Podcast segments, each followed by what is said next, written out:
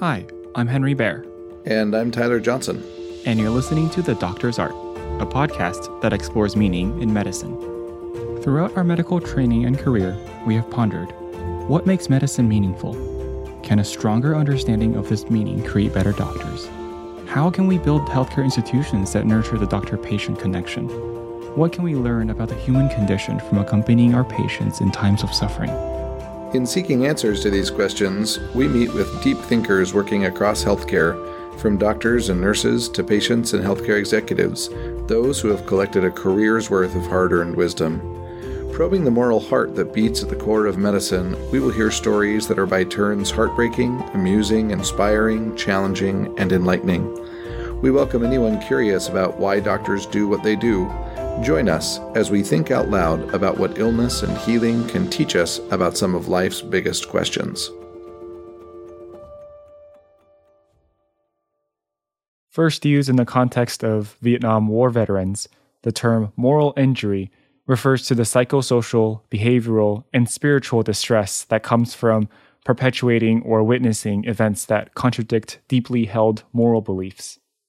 In recent years, moral injury has increasingly been used to describe one of the main challenges clinicians face in modern medicine the challenge of knowing what care patients need, but at the same time being unable to provide it due to constraints beyond the clinician's control, such as limited time or misaligned financial structures. Even more than emotional exhaustion and detachment, moral injury leads to profound shame and guilt. One of the leading voices addressing moral injury among healthcare workers is Dr. Wendy Dean, a psychiatrist who has written widely on the issue, most recently in her book, If I Betray These Words Moral Injury in Medicine and Why It's So Hard for Clinicians to Put Patients First. In this episode, Dr. Dean shares her own winding journey from orthopedic surgery to general surgery and finally to psychiatry discusses where moral injury comes from and what it looks like, and explores what clinicians can do to address it. Tyler, take it away. Well, we're so glad to welcome you, Dr. Dean, to the program this morning. And we really appreciate the insights that you're going to offer and the kind of moral mission that you're on, which we'll talk a little bit more about. So thank you for being here with us. Well, thank you so much. And Wendy is fine. okay, we'll we'll go with Wendy from here on out. So, Wendy, could you first start off by telling us uh, how did you end up in medicine? What's the what's your origin story, your superhero story? okay, it's not a superhero story for sure. I never had ambitions other than medicine, w- which is really odd because I come from a family that doesn't have any medical background. My family is littered with plumbers and salesmen and no one in medicine. And apparently, I told my parents when I was in, I was about eight years old, that I wanted to be a doctor, and my dad nearly drove off the road. and here you are. And here I am. Yeah. Yeah. May, may, I ask why it was that your father reacted the way he did?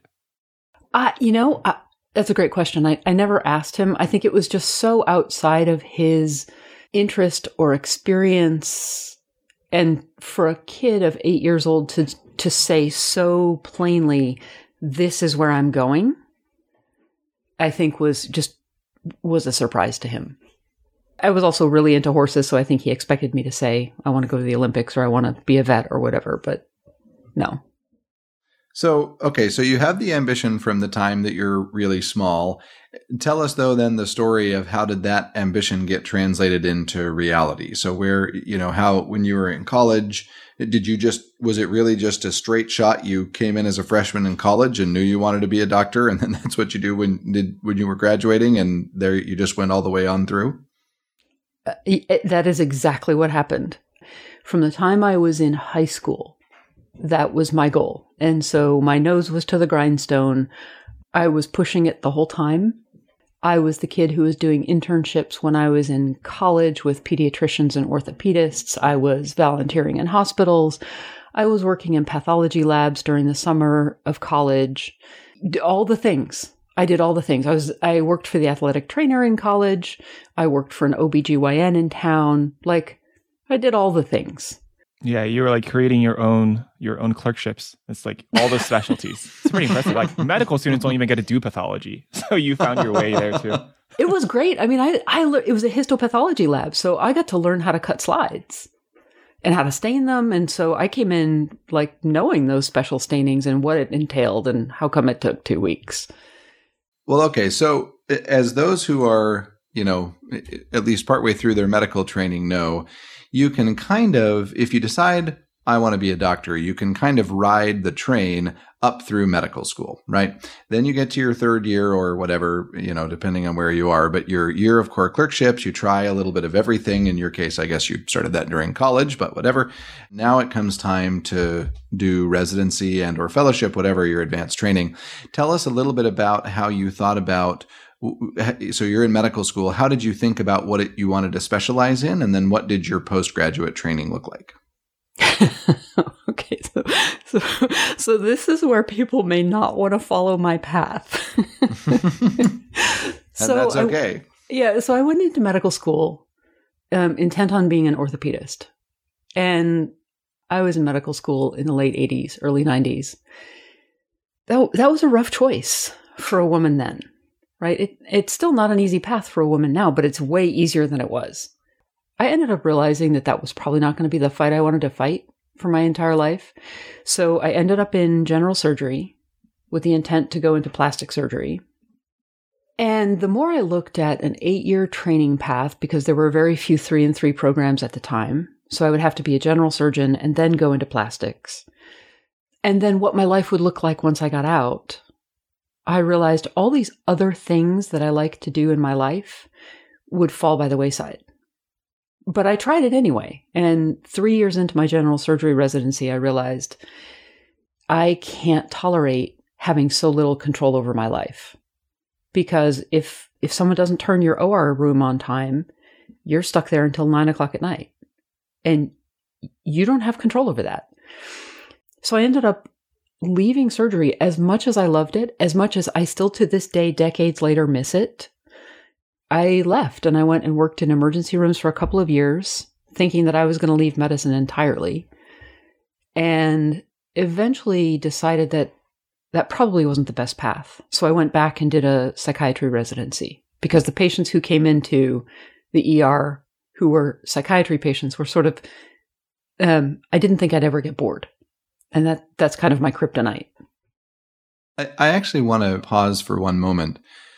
Uh, at Stanford, they have something called the E4C program, which is this group of about 20 faculty members who are kind of the primary designated mentors for medical students, right? So I have a group of five medical students in each class that are sort of, I'm their point person along their, their training journey.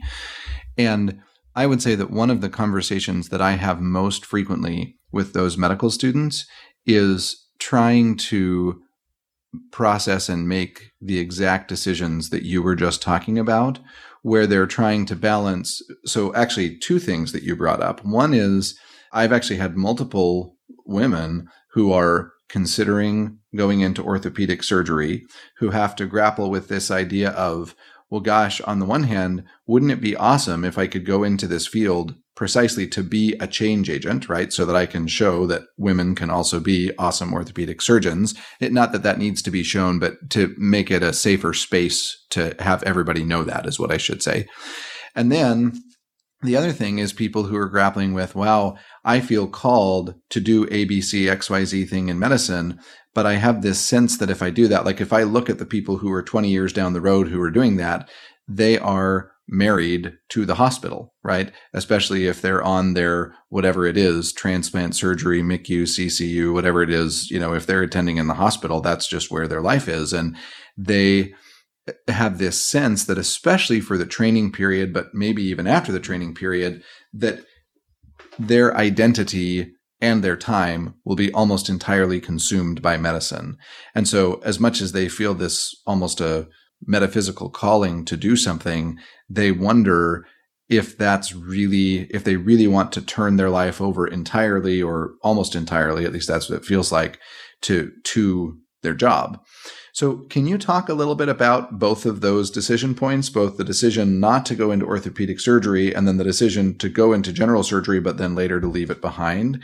Sort of walk us through what was going on in your mind as you made those decisions. I'll say neither of them was easy. And to this day, I still wonder whether I made the right choice to turn away from orthopedics. Um, it's how I think. It's it's what I enjoy as you know. When I was when I was um, in college and I would choose to read journals, I would read JBJS, right? Uh, what is JBJS? The Journal of Bone and Joint Surgery. Sorry, it was the, the it, fact that you knew that existed in college. Never mind, read it regularly is every week. I read it every week. Most of I mean, guests did. Yeah, um, uh, that's impressive. It it was. I mean, it was fascinating for me. So giving that up was a real grieving process, and it felt like the reason I gave it up was because I saw the people, and, and I and I think other people of my era, not necessarily women, but other students in my area my era had a very different experience. The orthopedists that I saw where I did my rotations were very old school. Um, there were a few who were amazing and were mentors, but I did not see myself in that specialty. I could see me doing the work. I couldn't see me fitting in. Um, and that felt like a really hard way to make a living or, you know, to make a career. And, and what I did have were real champions who were general surgeons who said, You're good at this. You have talent. We see it and we want to encourage it. And so that moved me away from orthopedics into general surgery. I, I hear sort of echoes in that decision making process of Frances Conley, the Stanford neurosurgeon who wrote Walking Out on the Boys, right? Who actually was a neurosurgeon and then uh, on the faculty and effectively walked away because, as you put it, it's not that she wasn't good at neurosurgery. It's just that after years of trying to survive in what was, especially then, an old boys club, effectively, she just couldn't. I mean, it just was not a hospitable place. There just it was as if the forces that were were trying to make it so there was not really a space for her. Being a surgeon, no matter what kind of surgeon, being a physician is hard enough, right? Let's not fight our colleagues. In a way, it was, um, I'm kind of surprised that I was smart enough to recognize that early on but then when I got to general surgery, I realized, I also realized that in order to carry on with that life, even for the five years of training, you have to be passionate about what you're doing every day and what you're doing in the OR. And I couldn't muster it for general surgery procedures. They were interesting. The work, you know, the trained dexterity of the work was really fascinating. But the clinical problems just didn't hold me to the degree they needed to to sustain that five years of training. And that and that's literally how I made the decision to leave general surgery. I think I'm particularly curious about the decision to go into psychiatry. I understand that you probably saw a lot of psychiatric patients coming into the the ER. It's frequently wh- where they first come in, uh, especially depending on where you practice. Um, but psychiatry and surgery are I think if you poll most people, it's like the, the, the most polar opposites of any two surgical specialties. I, am thinking of those algorithms that you can find online, how to choose your specialty with an algorithm tree, and they're like way in opposite corners. Yeah. So was that a difficult decision? What was difficult was was facing other physicians responses to, to my decision. Um, I had more than one of them tell me that's a waste of an MD. So, so these were non psychiatrists, I presume. these were surgeons. I mean, they were surgeons, and I think there were other, you know, there were other motivations behind it. So, you know, in part, it was I had always been fascinated with human behavior. My undergrad degree was in psychology, but my college allowed us to create our own majors and so it was it was technically under the Department of Psychiatry, but it was neurophysiology primarily, and biology and chemistry and physics. So it had always fascinated me that connection between biology and psychology. It was a way to study in depth what drove us. So I think my approach to psychiatry is a little bit different than a lot of people's. It wasn't a pure interest in mental health per se, but it was also, it was that and how do we help people become agents of their own stories? When I was treating patients in my private par- practice, my goal was to become obsolete, to teach them how to manage their conditions by understanding human behavior and the neurobiological basis of psychiatric disorders and put those two together so that they could then figure out here's how I need to live my life and manage my illness successfully. So now just just again to give us the appropriate backdrop so you graduate now with training in psychiatry and then what happens next where do you go from there So I went to the 10th busiest ER in the US in Rhode Island and I was the director of psychiatry there, emergency psychiatry. And I did that for about a year and realized that the politics and the challenges in that system were, for me, insurmountable. And uh, it was, it was, um, it was just a bad, it was a, it was a bad match for me and that system. Um, I ended up leaving and, and going back to the area where I trained and opened a private practice there, which was great. It gave me complete control over how I practiced. On the other hand, it was 24 7, 365 on call because I was a solo private practice. But, you know, it, it allowed me to care for my patients the way I thought they deserved. And that was really important. My husband also left his surgery training, his neurosurgery training, and did sort of a wandering path and came back and trained in radiology. And once he finished his training, we moved from New England to Pennsylvania. And I ended up opening another private practice, but in a very different sort of healthcare economics climate. In, or- in order to practice in Pennsylvania the way I had in New Hampshire, I was going to have to switch to doing primarily med management rather than psychotherapy and med management together because the economics of the latter just didn't work. And I didn't feel like I could do that and feel like I'd done well by my patients. So at the point I realized that, I actually left clinical medicine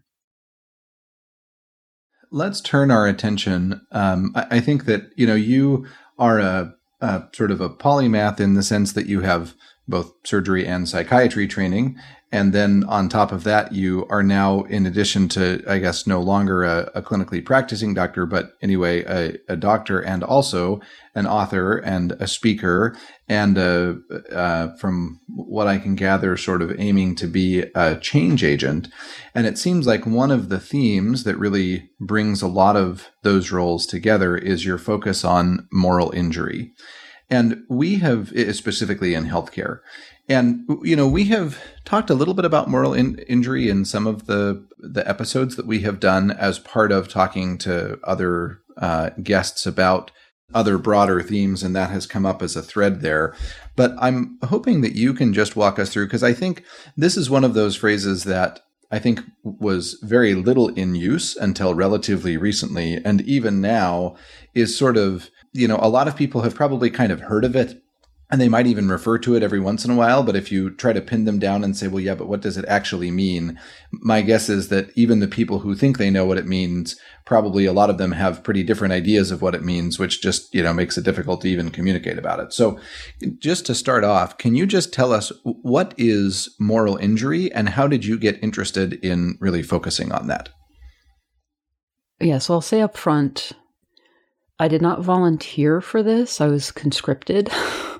in a sense by my own experience, both as a clinician, as a family member, and as a patient myself, trying to get care. So that's just the, the foundation of this. I will say that in this emerging conversation, there is debate about what the true definition is in healthcare. But the definition that Simon Talbot and I work from, we're co-founders in our organization, and we we wrote the Stat News piece in 2018 that kind of went viral and started a lot of this conversation. We tend to use a combination of two definitions. One is by Jonathan Shay in his book Achilles in Vietnam in 1994, which is that moral injury requires three things betrayal by a legitimate authority in a high stakes situation. Now he he developed that in the context of the military, recognizing that folks who are coming back from combat looked like they were suffering PTSD, but it wasn't getting better with standard treatments. And so he said, "Let me think about this. This might be something different." And he started talking about a soul wound. In 2008, Brett Litz and William Nash sort of expanded on that concept and shifted it a little bit and said it's perpetrating, bearing witness to, or learning about acts that transgress deeply held moral beliefs and expectations. And again, they were working in a military population. But when you look at healthcare, those deeply held moral beliefs and expectations are the oaths that we take to put our patients first. So it's when someone asks us to put something ahead of our patients, which all of our education and training has in- inculcated in us are first, that's when we're at risk for moral injury. Now, l- let me just stop you there for a second because I think that if I had heard that idea as a medical student, right, I would have immediately, and I, I mean, Henry, you should comment on this because, as it turns out, you are only barely a medical student. You soon will no longer be one, but for now, you still are. So you're our authority on medical students for now. But, uh, but I think if I had heard that definition when I was a medical student, I would have imagined some great dramatic something, right? Like the denouement of some you know Shakespearean tragedy where you're you know forced to choose between this thing and this thing and both of them have moral problems and no matter which one you choose then you know that then you're you're left as you put it with a soul wound but i think that much of the point that you and and subsequently others have made is that while yes, there may be some of those kinds of dramatic coming to a fine point scenarios in medicine, that's actually mostly not what we're talking about, right? We're not talking about something that really calls your attention and you grapple with it for days or weeks. We're talking about just sort of the everyday uh, currency of practicing medicine. So can, can you talk us through though, because I think part of the issue here is to help people see the way that this is playing out in what they're doing or asked to do you know all day every day. I, henry does that does that feel sort of right to how we might initially think about that problem as opposed to what the reality is? Yes i think so. And it's also probably more true for preclinical students because they haven't seen or done the day-to-day of clinical work they've heard of burnout and maybe even the idea of moral injury but it's all very abstract and when they talk to residents and attendings dealing with moral injury and burnout, anecdotes are frequently mentioned, which I think contributes to the sense that moral injury pops up in major moments of one's career. That you are fine until one day when something terrible happens and then you aren't. It's not until students start clerkships when they are in the hospital for 12 or 14 or more hours, working side by side with residents who are in the fire when they begin having to deal with the EMR or hear about how a patient's discharge plan is not feasible because of insurance reasons, that they slowly realize moral injury is just a fixture of daily life. So, yes, the evolution of our understanding of burnout and moral injury do change. So, can you, Wendy, to that point, can you just walk us through first? If, let's say that I'm an intern on a whatever, whether it's a surgery service, internal medicine service, but I'm a I'm a very busy intern in a hospital. Illustrate for us some examples of what moral injury looks like in places where I wouldn't even know that something is happening, but that are happening over and over as I go through my day as an intern. Yeah, so I, I think the challenge the challenge for learners is that they don't really have they don't have the autonomy yet. They they're following what their attendings require them to do or, or how their attendings tend to practice. Right. So it may not become as apparent to them that they will not have the freedom to act as they would like. They may be following their attendings style of practice and say, when I get out, I'm going to be, I'm going to do different than this, not realizing that their attending is constrained in how they practice. So it, it may be things like over ordering tests or the, the simple, what everybody says is not being able to look your patients in the eye because you have to attend to the EMR, right? I, I've heard that over and over again. How can I build trust with my patients? How can I engage with them if I can't look them in the eye? That is at its most basic that tension between who do I take care of? Do I take care of my patient or do I take care of my organization by taking care of the EMR? And it, it goes along in all kinds of small decisions from there. Do I order that x ray that I know isn't really necessary? Do I order the MRI that is really, again, not necessary? Or conversely, I know my patient needs this particular chemotherapy, but I have to, I, I have to assuage the insurance company first by trying these others, right? Or going through the hoops of getting the prior authorization. So those are the everyday tiny cuts that add up eventually to the wound of moral injury. Each individual one doesn't seem like a big deal, but when you put them all together, they accumulate into a bigger problem. Yeah, you know, I that leads me to think of two things, and I'd also love Henry if this resonates with examples from your medical student training. I'd I'd love to hear those too. But this is only sort of obliquely moral injury, but I, I think it really matters. So I helped to direct some of the inpatient oncology services at Stanford. And a number of years ago, it became apparent.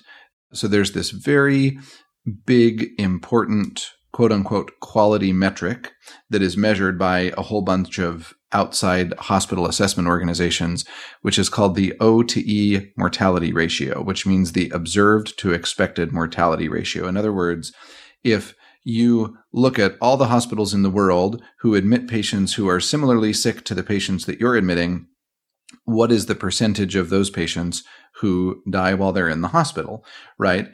And so what you're trying to do is you're trying to look at the average number to figure out what the expected number is. And then you look at the number that your hospital that die in your hospital to have the observed number, right? And then that O to E ratio is you know, intuitively really important, right? Because if I'm going to go check my loved one into a hospital, certainly I want to check him into a hospital where fewer people die than the average, right? That makes that makes sense. But what was happening was that the the ratio on some of the services it was worse than we wanted it to be. And what became apparent over time is that the reason for that was not because of substandard care, it was because the level of complexity of illness of the patients who were coming into the hospital was not being appropriately reflected in the measurement of the metric. And the reason that it wasn't being appropriately reflected was because it wasn't being comprehensively captured in the electronic medical record. And so, in effect, what we did over the course of a year and a half was we had endless meetings with this sort of sprawling bureaucracy that had its tentacles all throughout all parts of the hospital.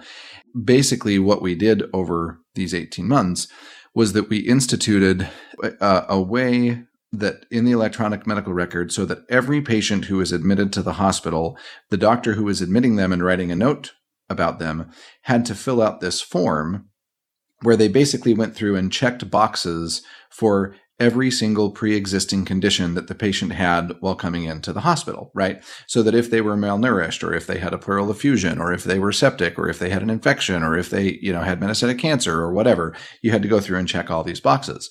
So, as soon as those boxes started getting checked so that the medical record appropriately reflected the medical complexity of the patients who was coming in who were coming into the hospital, then, you know, over the course of a few months without really doing anything to change the quality of the care per se, the observed to expected ratio improved enormously. We became one of the best in the country because we were more accurately reflecting the medical complexity of the patients who were coming into the hospital.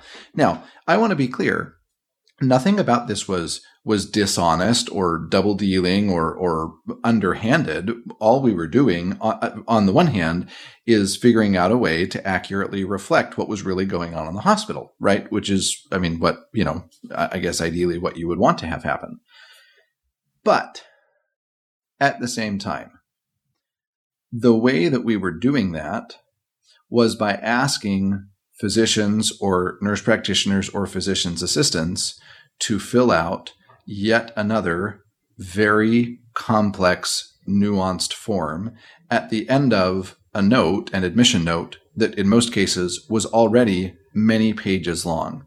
So that after spending pages articulating their medical reasoning and going through a complex problem list and all of the rest of it. Now they get to the end of that, and here's this checkbox thing, this very long, complex form where you have to go through and check all of these boxes, even though everything that's there you had really already just written in the note anyway, but it couldn't be abstracted in an efficient way. So then you had to go through and do it again, right? And this was for every single patient who was admitted to the hospital.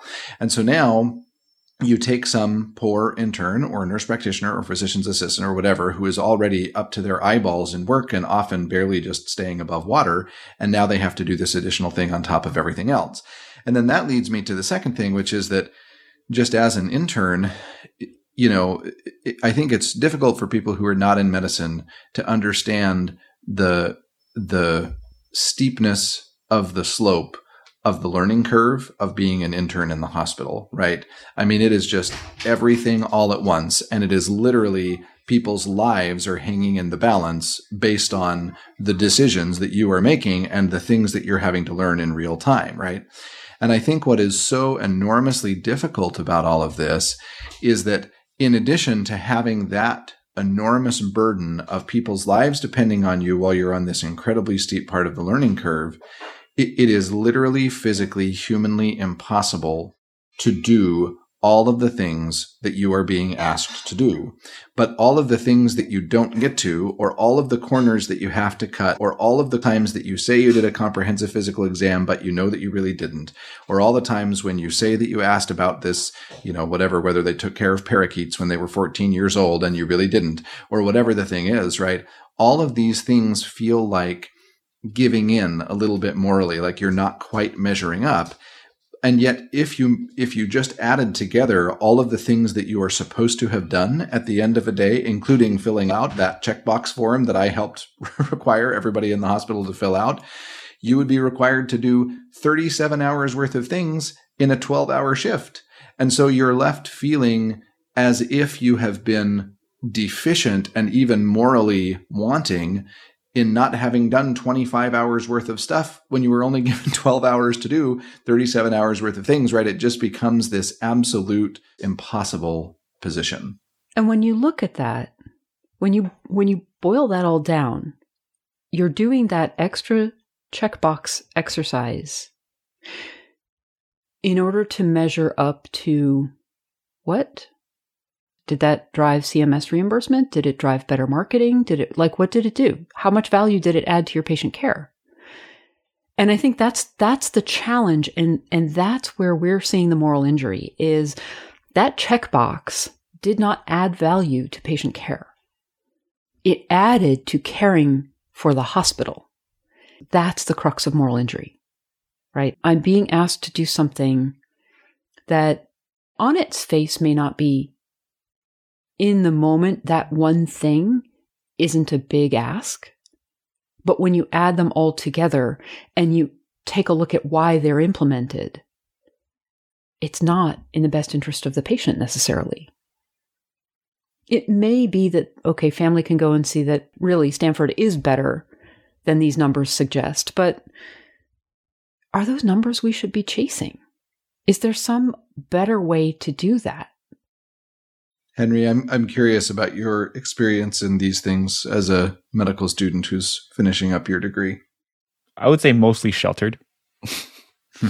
as a medical student, you are in the hospital. You are expected to show up at I don't know five or six a.m. or seven, depending on the specialty, and you you stay as long as you know the team wants you to stay, which can be t- between twelve and sixteen hours.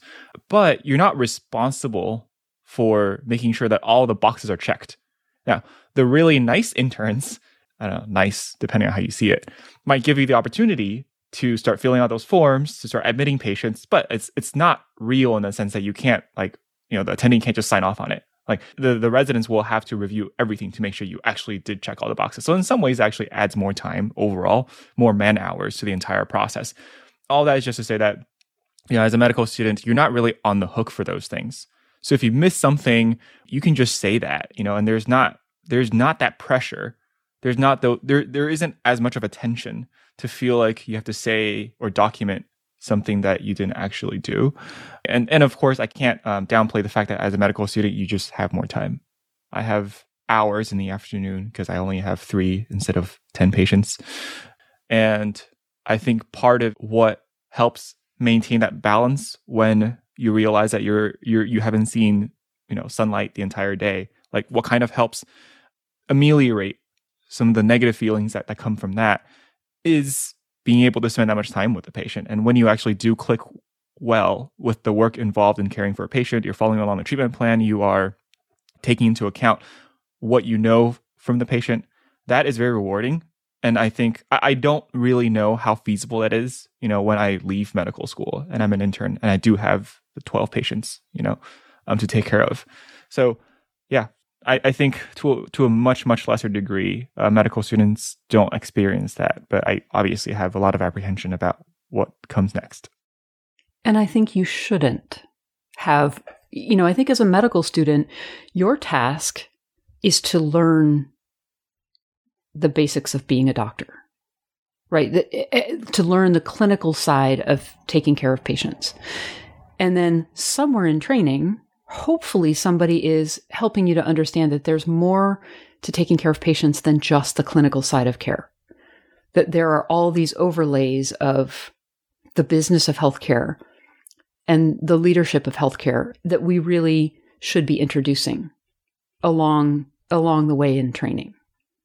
But as a medical student, I absolutely think that you should be sheltered and have the have the opportunity to think creatively, which doesn't happen when you're so pressed for time.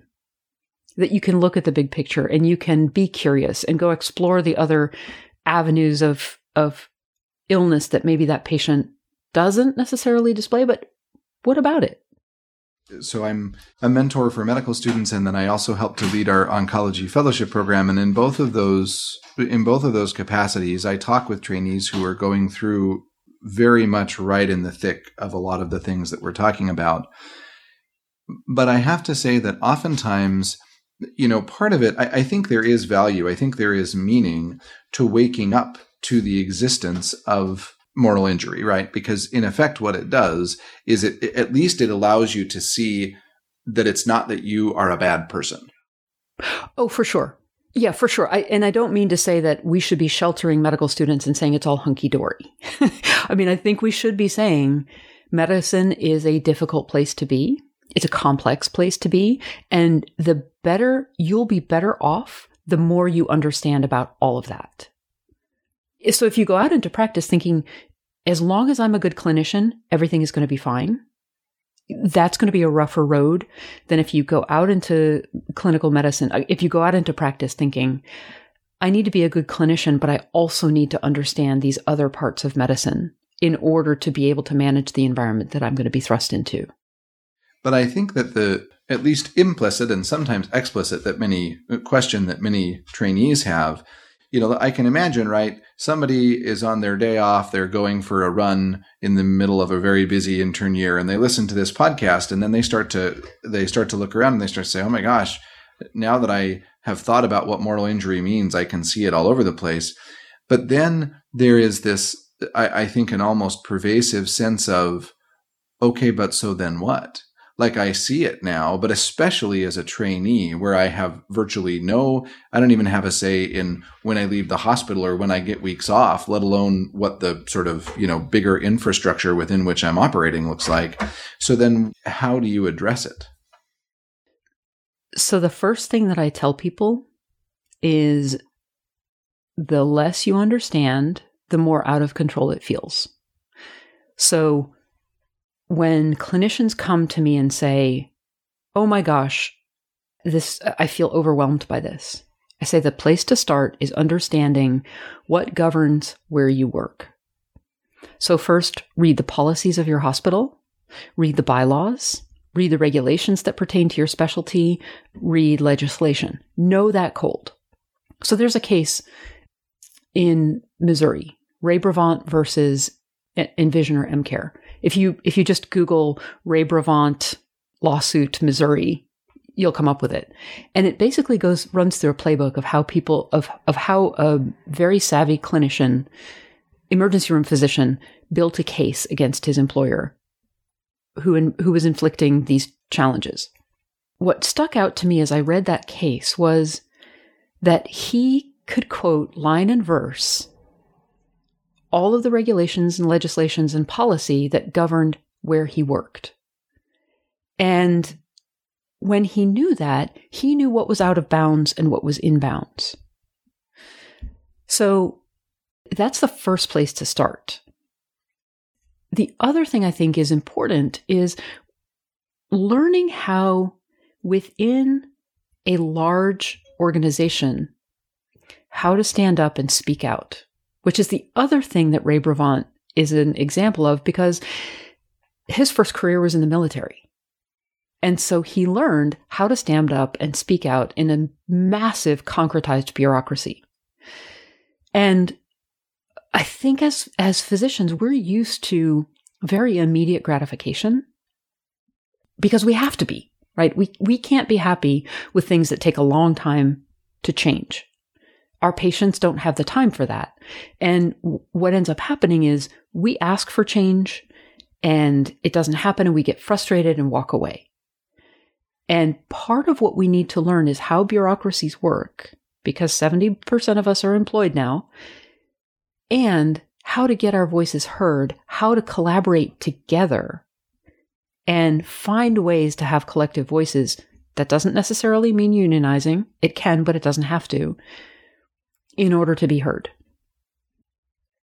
So I've been out of residency for about 10 years, and I was a chief resident right at the end of my residency, which I mention only because being chief resident at least at Stanford is very interesting because it gives you kind of a window into both worlds like you're still you still feel like a resident and you still mostly sort of live in the bunker with the residents but at the same time you also go to these hospital board meetings and you you know go to these things as if you were you know almost as if you were a chief of a division or something. It's very unusual in that sense because you really do get a seat at tables that you probably won't see again if ever for you know decades after that. But one of the things that has struck me is that traditionally i think in the US there has been this sense that during the time of your training to become a doctor it is as if you sign a form the day you start intern year that abdicates all right to any sort of a reasonable life or even reasonable treatment for the duration of the next decade or whatever it's going to be, right? Like you have no expectations of being able to set your own schedule, get your own health care, take off for sick days, go to family commitments, eh, you know, let alone have healthy meals or see the sun or go home at a normal time or, right? I mean, those things just all completely go out the window. Now, I will say that over the over the past decade, I have seen that conversation begin to shift, right? I have seen that there has begun to be some discussion of things like maternity or paternity leave or lactation rooms at the hospital or, uh, you know, discussions about how much time off is appropriate or discussions about how are residents and fellows going to get their own health care, including mental health care and all of those kinds of things. But I think those conversations are still very much the leading edge of the national conversation that are probably happening at some places, but there are undoubtedly many, many, many places where those conversations aren't even, haven't even started yet. Right. And so I guess that, uh, again, I just want to be sort of concrete for people. Like if you, because if you belong to a place where those conversations are starting to happen, or, you know, there's a unionization drive or something like that where it's kind of in the water, then it may be intuitive enough in some ways to just say, okay, well, I'm going to, you know, join the union drive or I'm going to, you know, start advocating for lactation rooms or whatever the thing is. But if those conversations are not happening, if you feel like you're in a training program, or for that matter, you feel like you're in attending, where the bureaucracy, these questions are completely invisible to them, and and you feel like you're just not even on the radar. Like, how do you start that change of learning to exercise your voice within a bureaucracy? Like, how, what are some of the first steps that a person in that place could take? I worked for almost 10 years for the Army doing research funding oversight. I, I, didn't wear a uniform. I was I was a civilian employee.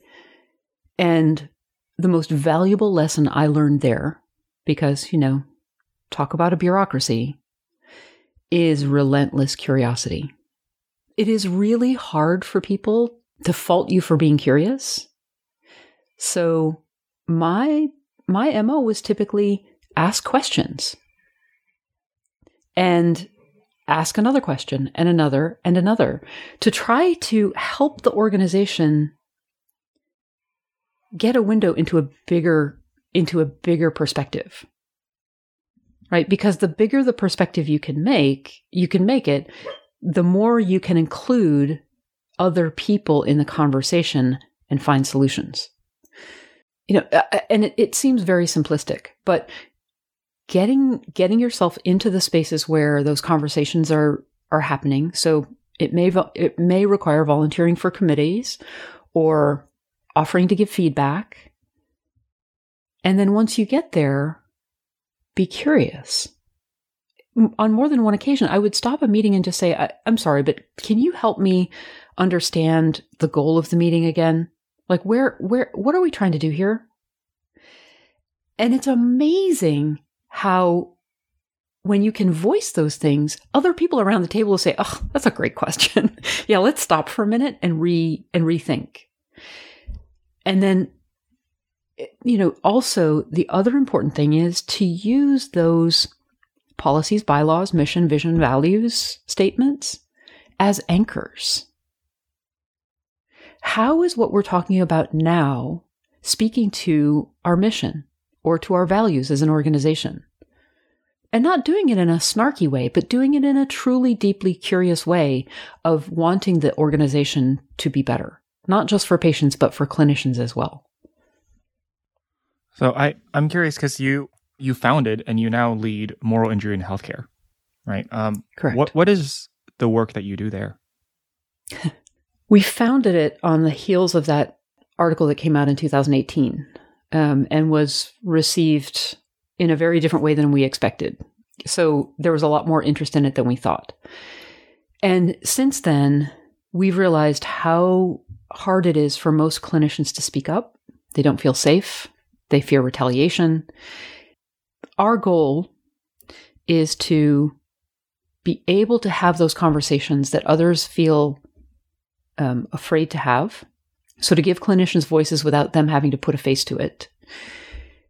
To raise awareness of this separate thing that's causing distress. So there's burnout on the one hand, but then there's this relational disruption that I think is is sort of like um, you know if we're treating shortness of breath and we've given the antibiotics but somebody's still struggling, maybe it's maybe we need to add a bronchodilator, right? So maybe maybe we need to talk about burnout and moral injury. The transactional operational things we need to do to reduce workload and the relational repair that needs to happen in organizations so workers truly feel supported and, and like their organization is trustworthy. And so we're we're trying to raise awareness there. We're doing consulting. We're doing um, assessments. We just wrote a book that outlines a lot of what we talked about today in a very narrative nonfiction way that's accessible to a broad audience. And we have a podcast. One place where, and this goes back to something you were talking about a, a moment ago that I think is really important, is that I, I agree with you that, um, you know, we, I think there is power in forcing people, including the people who lead bureaucracies, to argue their stances and their actions from first principles, meaning getting them to say so in the example of when we were implementing this process about the the thing that I was mentioning earlier with the the box checking exercise saying well okay why are we doing this? Not how can we do this better? But why are we even having this meeting in the first place? Like why who cares about the O to E ratio right? And at some level the almost always those conversations, as you pointed out earlier, are going to come back to one of two things. Either they're going to come back to patient care, which is, and it's important to recognize that for physicians, that does not necessarily end the discussion, right? For a reason I'll get back to in a second. But it either comes to patient care or it comes to hospital care, right? The bottom line or the reputation, which is really ensuring the bottom line or whatever it is, right? but the you know we have talked before on the podcast and and it still uh, for me feels like one of the foundational things i have read in the past decade was this new york times article called something like the business of healthcare is built on the exploitation of healthcare workers danielle right? Ofri I, I quote it all the time yeah. we've actually spoken with on the podcast so yeah, yeah. she's she's fantastic yeah. So, and, and the idea there is that you have these morally invested workers, physicians and nurses, nurse practitioners, physicians, assistants, who within reason and often without reason are, are willing to go to the very limit to provide good patient care because they feel that they are morally required to do that. And then on the other hand, you have hospitals and healthcare systems who at the end of the day are looking to make money. And so they will squeeze efficiencies and squeeze and squeeze and squeeze. And meanwhile, the people who are working on the healthcare front lines will give more and more and more and are squeezed and squeezed and squeezed until finally they break. So th- the reason that I put that out there is because as a physician, you have to be really careful that even if the first principle from which you're arguing to do a thing is patient care, that doesn't necessarily mean that that's the end of the discussion and you just say, well, this is patient care, so I just have to do it. Because you are still human and you still can only do 12 hours of work in 12 hours. Right. I, I absolutely agree with that. I think that's the basis for why a lot of people object to unions. Because there's this sense that's inculcating inculcated through our education and training that we should be willing to do anything and everything for the patients, that they always come first. But there are limits. And so that's the other place where I think I would, that I would recommend clinicians start is to learn boundaries. We're not well trained in that during residency or during medical school. And in fact, we're encouraged not to have them. But knowing where we can set reasonable boundaries to say, this is my limit with all due respect if I if I go past this, I'm not going to be providing the care that you want me to provide. I think is I, I think that's reasonable. There, there's also a very strange tension where, as you mentioned, there's an expectation for clinicians to always put the patients first and you know at all costs but the system doesn't quite let us do that right for for all these all these bureaucratic reasons and the red tape so you talked about setting boundaries. What are some of those boundaries?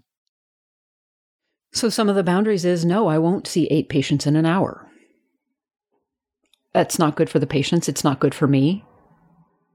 And ultimately, it's not good for the hospital because I'm going to be at risk for making mistakes. So, no, I'm going to see, I'm going to limit my visits to, you know, four or six an hour or whatever th- this might be like the medical student in me asking, but can doctors working for hospitals do that? well, I mean that's debatable, right? uh, and and then the question for you is if you can't set those boundaries where you know your care is going to be compromised, can you continue to work in that system? And the answer for me when I was in systems that were doing things that that I thought weren't good care was I left. And you know, in in the book, I have a, I have an example of someone who left two positions within two years. Yeah, two positions in two years. When she was asked to do things that she thought went against best care for her patients. Everybody has a different answer to that question. And some people who are primary earners, who have a ton of education debt, you know, on and on and on, their answer is sometimes a forced choice. But knowing that you're doing it rather than just reacting to it, I think is important for understanding your choices in the future. Mm-hmm. Yeah. I always, to be completely frank, I think when, because we don't often uh, have guests who are clinicians who have talked about walking away from medicine. We, we have had a few, but not often. I think it's important to hear those voices, such as your own, um, because they could be extremely helpful and relevant to current trainees and current clinicians. At the same time, I let me just illustrate this my concern with one of the comments we got actually from a recent podcast episode with uh, a surgeon who left clinical practice or who left being a surgeon. She's still in medicine, she's just not a surgeon anymore. A comment was, Well, you should be careful about broadcasting these stories because if you're too honest about how hard it is in medicine, we won't get as many future doctors, and we already have a healthcare workforce shortage. So, I mean, we can't exacerbate that, can we? You know, so uh, what what is that balance there? Maybe this is just yet another reason that we need to fix the system, right? But I, I don't know what response you, you might have for that. So I worry about that all the time. In doing research for the book, I I was noticing how often physicians these days are sort of doing what I call melting. So they're they're not leaving medicine, but they're reducing their clinical time to what they think is tolerable. So some are down to four days a week, some are down to two days a week, and the rest is administrative or research time. And I understand absolutely why they're doing that. But I also worry when I can't find healthcare in my local community, whether it's a viable option. So what I think we need to do is to say, if clinicians are doing this, if they're melting away, we need to be asking why and addressing the system challenges that cause them to, to do that. So that, because honestly, almost every one of them that I talked to said, I still love the work I do and I love the patients that I take care of. But it's everything else that's around that that's causing me to need to, to dial back. So if we can make the workplace an easier place to be and, and make clinical workflow more seamless and less abrasive, I think we'll have less problem with access. So, Wendy, you have been so generous with your time, and you've already offered a lot of practical advice from setting boundaries to being vocal about raising issues with the administration and with the workplace. To close us out, do you have any other final practical advice for students and trainees to apply into their day to day work? I think one of the most important things is to find like minds where you are.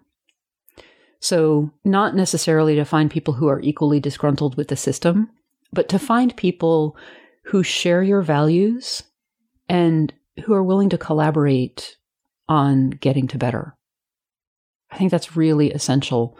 And we forget, we get so isolated in, in the work that we're doing and, and the pace that we set that we don't make time for that. And I think that's critical. And if, if they're not local to you, find them somewhere, anywhere. I also, I also want to say that in spite of the challenges that we've brought up in the past hour, I couldn't keep doing this work if I weren't optimistic that we can change. And I really think that, especially now, we're at a critical point. Uh, we're sort of at an inflection point for medicine. And given the exodus of both nurses and doctors in the past two years, three years, I think the attention is focused on what needs to change in healthcare for that exodus, for that outflow to stop. And that to me is, is paradoxically a hopeful situation. Yeah, I, I, I echo that in the sense that I think there really is a a feeling that the tide is starting to turn, right? And one way in which I can in good conscience tell even trainees that I think this is a good time to start leaning into these ideas is because there it like the national conversation is starting. And that doesn't mean that it's finished. It doesn't mean that the changes are coming tomorrow. But even changes that you may advocate for that you don't see i think you can uh, feel fulfilled in knowing that some of those changes are going to accrue to the people who come 5 or 10 or 15 years after you. And and that is still a meaningful work even if you're the person who's planting the seed not the person who's harvesting the fruit. Yeah i mean that's that's the other piece of this is we're not sprinting. This is an ultra marathon and pacing yourself is critical. Yeah well with that uh, we want to thank you again uh, wendy for taking the time to join us in conversation Thank you so much, Wendy. It's a pleasure. Thank you so much for inviting me. Thank you for joining our conversation on this week's episode of The Doctor's Art. You can find program notes and transcripts of all episodes at thedoctorsart.com. If you enjoyed the episode, please subscribe, rate, and review our show, available for free on Spotify, Apple Podcasts, or wherever you get your podcasts.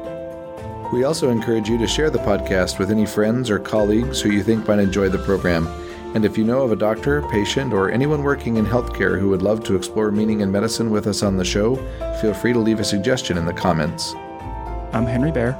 And I'm Tyler Johnson. We hope you can join us next time. Until then, be well.